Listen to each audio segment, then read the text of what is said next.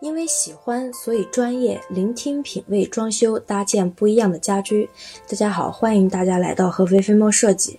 今天呢，要跟大家来聊一聊墙砖和地砖可以混用吗？在我们的理解当中呢，不论是墙砖还是地砖，反正不都是砖吗？那如果就任性一点，把它们混起来用，这样可行吗？科学吗？不如今天飞墨君就来跟大家讨论讨论这个问题好了。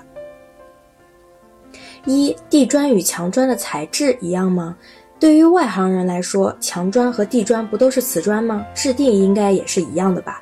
那如果这么认为的话，就错了。地砖呢，通常是瓷制品，而墙砖严格来说是属于陶制品。两者其实从选择粘土开始到烧制工艺都是不一样的。二，地砖和墙砖的吸水率一样吗？答案是否定的。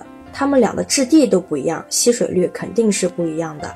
墙砖的吸水率比地砖的吸水率要高多了，因为地砖铺在地上，我们会经常拖地，所以它的吸水率不能高，否则会被水影响。那家里还怎么拖地呢？而墙砖的吸水率会比较高，它的背面比较粗糙，这样方便把墙砖很服帖的贴到墙上去。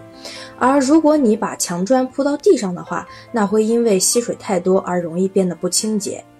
三地砖和墙砖的铺设顺序一样吗？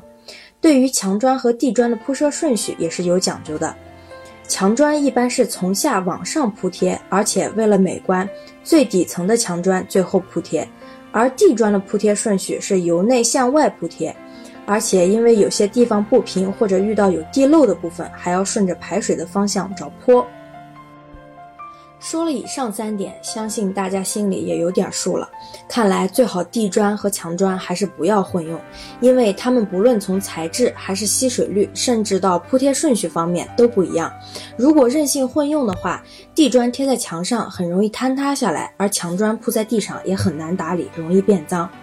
看来啊，每一种主材都有它自己的特性。如果仅仅作为小范围的装饰，可以尝试；但如果是大面积的铺贴，建议还是不要混用了。